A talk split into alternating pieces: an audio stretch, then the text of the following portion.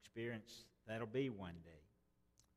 Well, if you brought your Bibles, turn to 1 Corinthians chapter 12. We want to look at um, 1 Corinthians 12 as we continue our, our sermon series on renewing our love commitment to the Lord Jesus Christ. 1 Corinthians chapter 12. We'll look at verses 1 through 4.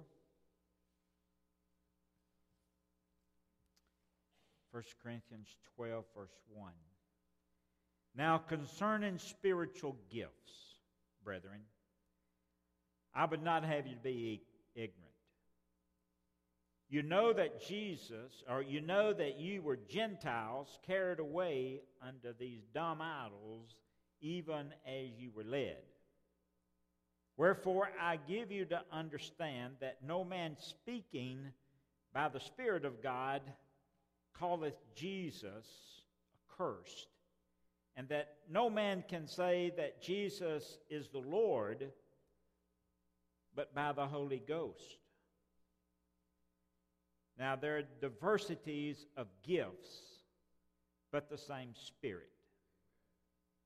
On Wednesday night, we've been going verse by verse through the book of 1 Corinthians, and this coming Wednesday night, study is going to be 1 Corinthians chapter 2, verses 11 through, uh, through the following verses. But today we kind of want to jump ahead in 1 Corinthians chapter 12 as we continue our Renew series and look at 1 Corinthians 12, 1 through 4, as we consider I renew my commitment to use my spiritual gifts for the glory of God.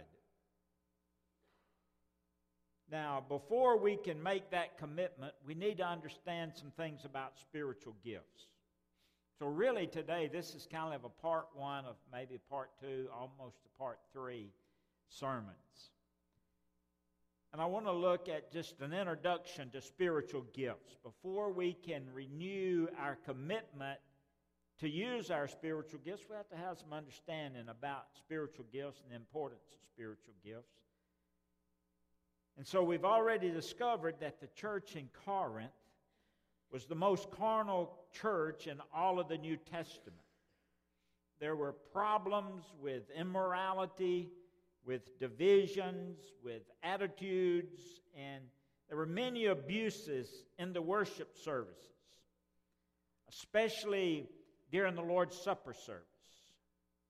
Now, we're studying on Sunday night about preparing to partake of the Lord's Supper. Come to the table, how we might partake of the Lord's Supper in a worthy manner. It's a very serious thing to come to the table of the Lord in an unworthy manner. But the church at Corinth were doing just that. And because of that, many of them were sick. And Paul said many of them were dead, many of them slept. Now, at the beginning of 1 Corinthians chapter 12, there in verse 1, he says, he says, Now concerning spiritual gifts, brethren, I would not have you to be ignorant. Now, first of all, if you'll notice that word gifts is italicized. If you're looking in the King James Version or reading from the King James, it's interesting to note that in the original manuscript, the word gifts is not used. Another Greek word is used. The word is new, new, uh, which simply means the spirituals. Spiritual gifts are only a part of a whole subject of spirituality. The Bible also speaks of spiritual, not only gifts, but spiritual songs, spiritual meat, spiritual drink. And the point is, as the Corinthian believers had all of these spiritual gifts, but were not spiritual Christians in their actions. You can be spiritual gifted to the brim and not be spiritual in your actions. So, this morning we want to look first at the foundation of spiritual gifts in verses 1 through 3. Now, look if you will. Now, concerning spiritual gifts, are concerning spiritual. Brethren, I would not have you to be ignorant. You know that you were Gentiles carried away unto these dumb idols, even as you were led. Wherefore I give you to understand that no man speaking by the Spirit of God calleth Jesus accursed, and that no man can say that Jesus is the Lord by the, but by the Holy Ghost. Now, since it's possible for a person to be spiritually gifted and not spiritual, Paul approaches the topic of spiritual gifts from a negative perspective and a, and a positive perspective. Look at verse 2. You know that you were Gentiles carried away unto these dumb idols, even as you were led. Before these Christians came to know Christ, they were deeply involved in these mystery religions and cults. Jerry Vines said it this way. I like this. He said, Their worship was characterized by frenzy, by ecstasy, and all kinds of outbursts. He went on to say, If we had visited a pagan service at Corinth, people would have been babbling and falling on the floor and other experience centered actions. Other experience centered actions. Like what John MacArthur had to say, share that with you. He says this mystery religions originated the ideal of baptismal regeneration, being born again merely through the rite of water baptism, and the practice of mutilation and flogging or whipping to atone for sins or, or gain spiritual favor. They also began the custom of pilgrimages which many religions follow today, and the paying of penance for forgiveness of sins for oneself and for others. Several pagan practices were especially influential in the church at Corinth. Perhaps the most important and certainly the most obvious was ecstasy, considered to be the highest expression of religious experience because it seemed supernatural and because it was dramatic and often bizarre and the practice strongly appealed to the natural man. Because the Holy Spirit had performed many miraculous works in the apostolic age, some Corinthian Christians confused those true wonders with false wonders, counterfeited and ecstasies of paganism. Ecstasy. Estasia, the Greek word, by the way, is not found in the Bible, was held to be a supernatural, sensuous communion with deity through frenzied hypnotic chants and ceremonies, worshippers experience semi consciousness, euphoric feelings of oneness with God or goddesses. Often the ceremony would be preceded by vigils and fastings and would even include drunkenness, contemplation of sacred objects, whirling dances, frag, uh, fragrant incenses, chants, and other chants, and other such physical and psychological stimuli customarily were used to introduce the ecstasy, which would be in the form of an out, an of body trance. A similar form of mystical experience was called euthanaism, euthymos, which often accompanied by was but was distinct from ecstasy. Euthanaism involved manic uh, formulas, divination, revel, uh, revelatory dreams and visions, of all which are found in many pagan religions and philosophies today. So you can see these people that were in the church at Corinth have a history of having all of these types of religious practices prior to being saved, and now they've brought these practices into the church. There, the church at Corinth was kindly overjoyed with the experience in Christ, and they were seeking to worship Him with the same kind of worship that they had practiced or participated in before they were saved. And so this passage has a lot to do with us today. You say, well, Brother Sammy, how's that? Because we live in an experience centered generation. We're a generation of drug culture, generation of rock music, looking for experiences, ecstasies. Millions of Americans today are just looking for a worship experience. They're seeking a hallucinatory out of the body, an ecstasy, a bizarre experience, and then they attribute that to the Holy Spirit. Same thing was happening at Corinth. Now, there is an experience that we enjoy when we worship God. I had a great experience in worship today.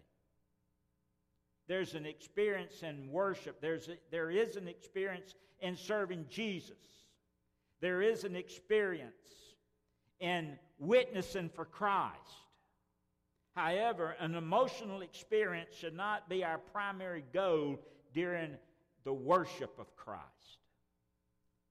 So Paul deals with a negative approach, then he deals with a positive approach.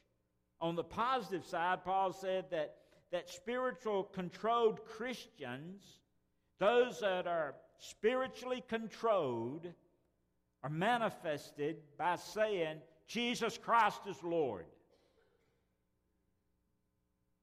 They acknowledge the lordship of Christ. Look at verse 3. Wherefore I give you to understand that no man speaking by the Spirit of God calleth Jesus accursed, and that no man can say that Jesus is the Lord but by the Holy Ghost. It gotten to the point to where they were even in their in their type of erratic worship. Some were even calling Jesus accursed. Paul says that no spirituality controlled person blasphemes the name of Christ. If you're blaspheming the name of Christ, you're not controlled by the Holy Spirit of God. But the people have become so fleshly and so confused in worship and so frenzied that they even allowed the Lord to be cursed within their congregation. Imagine that. They felt as long that as it took place in the church and it was presented by someone who claimed to be a Christian, and any teaching and practice then was accepted without any question. The content was ignored, and even that which was immoral and blasphemous was attributed to the Holy Spirit. Paul said in verse 3 to say that Jesus is Lord is easy. He says, No man can say that Jesus is Lord but by the Holy Ghost. To say that Jesus is Lord, if I were to ask you today to say with me, Jesus Christ is Lord, that would be easy. But Jesus said in Matthew 7 21, Not everyone that says, Lord, Lord, will enter the kingdom of heaven, but he that does the will of the Father which is in heaven. So when the Holy Spirit of God is in control of our lives, we will acknowledge and confess that Jesus Christ is Lord from the depths of our heart. Jesus Christ is my Lord. Now, if we're honest with our confession, two things are going to happen. First of all, we will acknowledge biblical authority. Uh, let's just pretend that Jesus and the Word of God and the Holy Spirit are an equilateral triangle. Jesus is the base of that triangle, and then you have the Holy Spirit, and then you have the Word of God. And when the baseline, the Lordship of Jesus Christ, when the Lordship of Christ is lengthened in my life, so is the Word of God and so is the Holy Spirit. That means if Jesus Christ is Lord in our lives, we'll bring our experiences under biblical authority and the Holy Spirit's control. I was talking with a gentleman some years ago about some things that were taking place in a worship service. And, and he says, Do you believe that? And I said, I just don't believe that. And he says, Why? And I says, Well, I find it hard to find a book, chapter, and verse in the Bible that teaches that.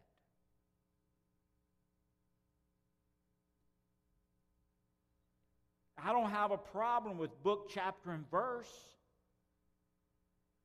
But when there's no book, chapter, and verse, verse, we say that that's not biblical. And I don't want to practice anything not biblical. So the question is is your experience biblical? Book, chapter, and verse. Or is it just an experience and you attribute to the Holy Spirit? So he, first of all, deals negatively, but he deals positively in that we acknowledge biblical authority when we confess that Jesus Christ is Lord. Secondly, when the Holy Spirit controls our life, Jesus Christ will become preeminent in our lives.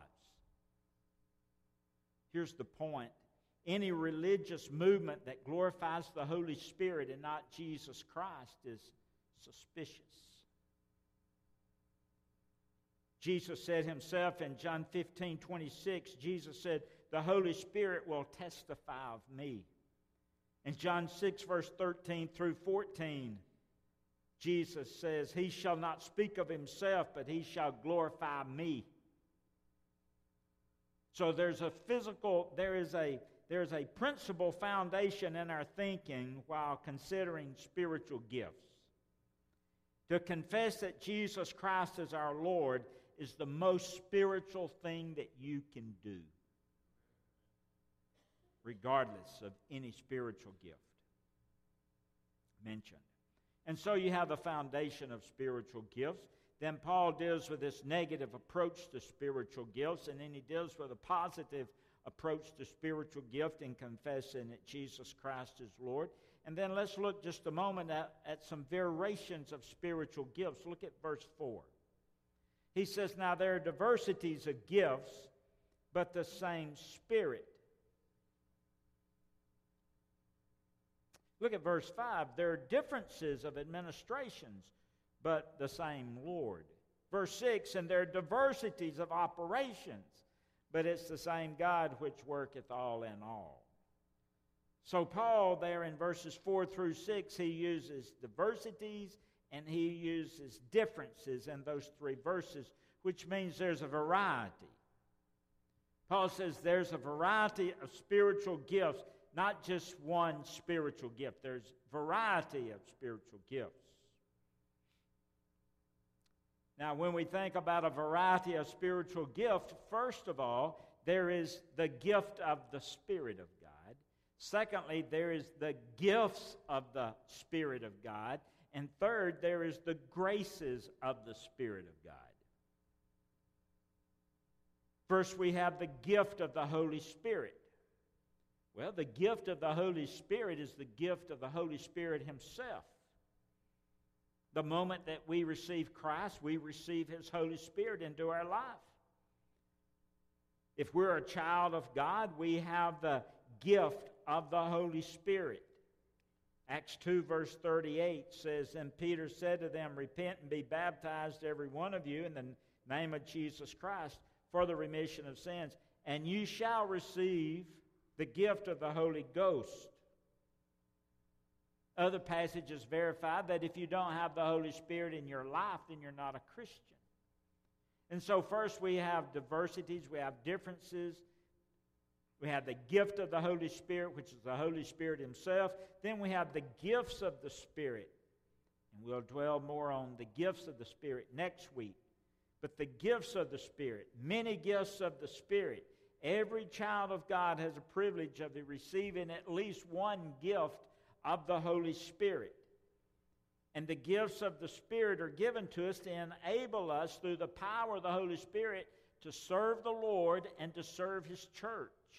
So if you have a if you're a Christian here today, you have the gift of the Holy Spirit, which is the Holy Spirit Himself. You have the gifts of the Holy Spirit, which at least one or perhaps others that allows you to serve Christ and serve the local church.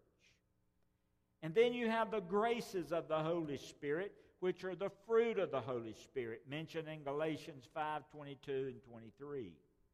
For the fruit of the Spirit is love and joy and peace and long suffering and gentleness and goodness and temperance and meekness. So the point is that when a child of God is controlled by the Holy Spirit, the Spirit gifts will operate in their lives, and the person will be governed by the graces of the Holy Spirit, and God will reproduce His character in that person's life. So you have the gifts of the Spirit the gift of the Spirit Himself, the gifts of the Spirit, what we need to serve God and serve the faith family, our local church, and then the graces of the Holy Spirit, which are the fruit of the Spirit that brings us and develops our character to be like the Lord Jesus. Now, in closing, let me ask you just what is your goal in coming to worship this morning?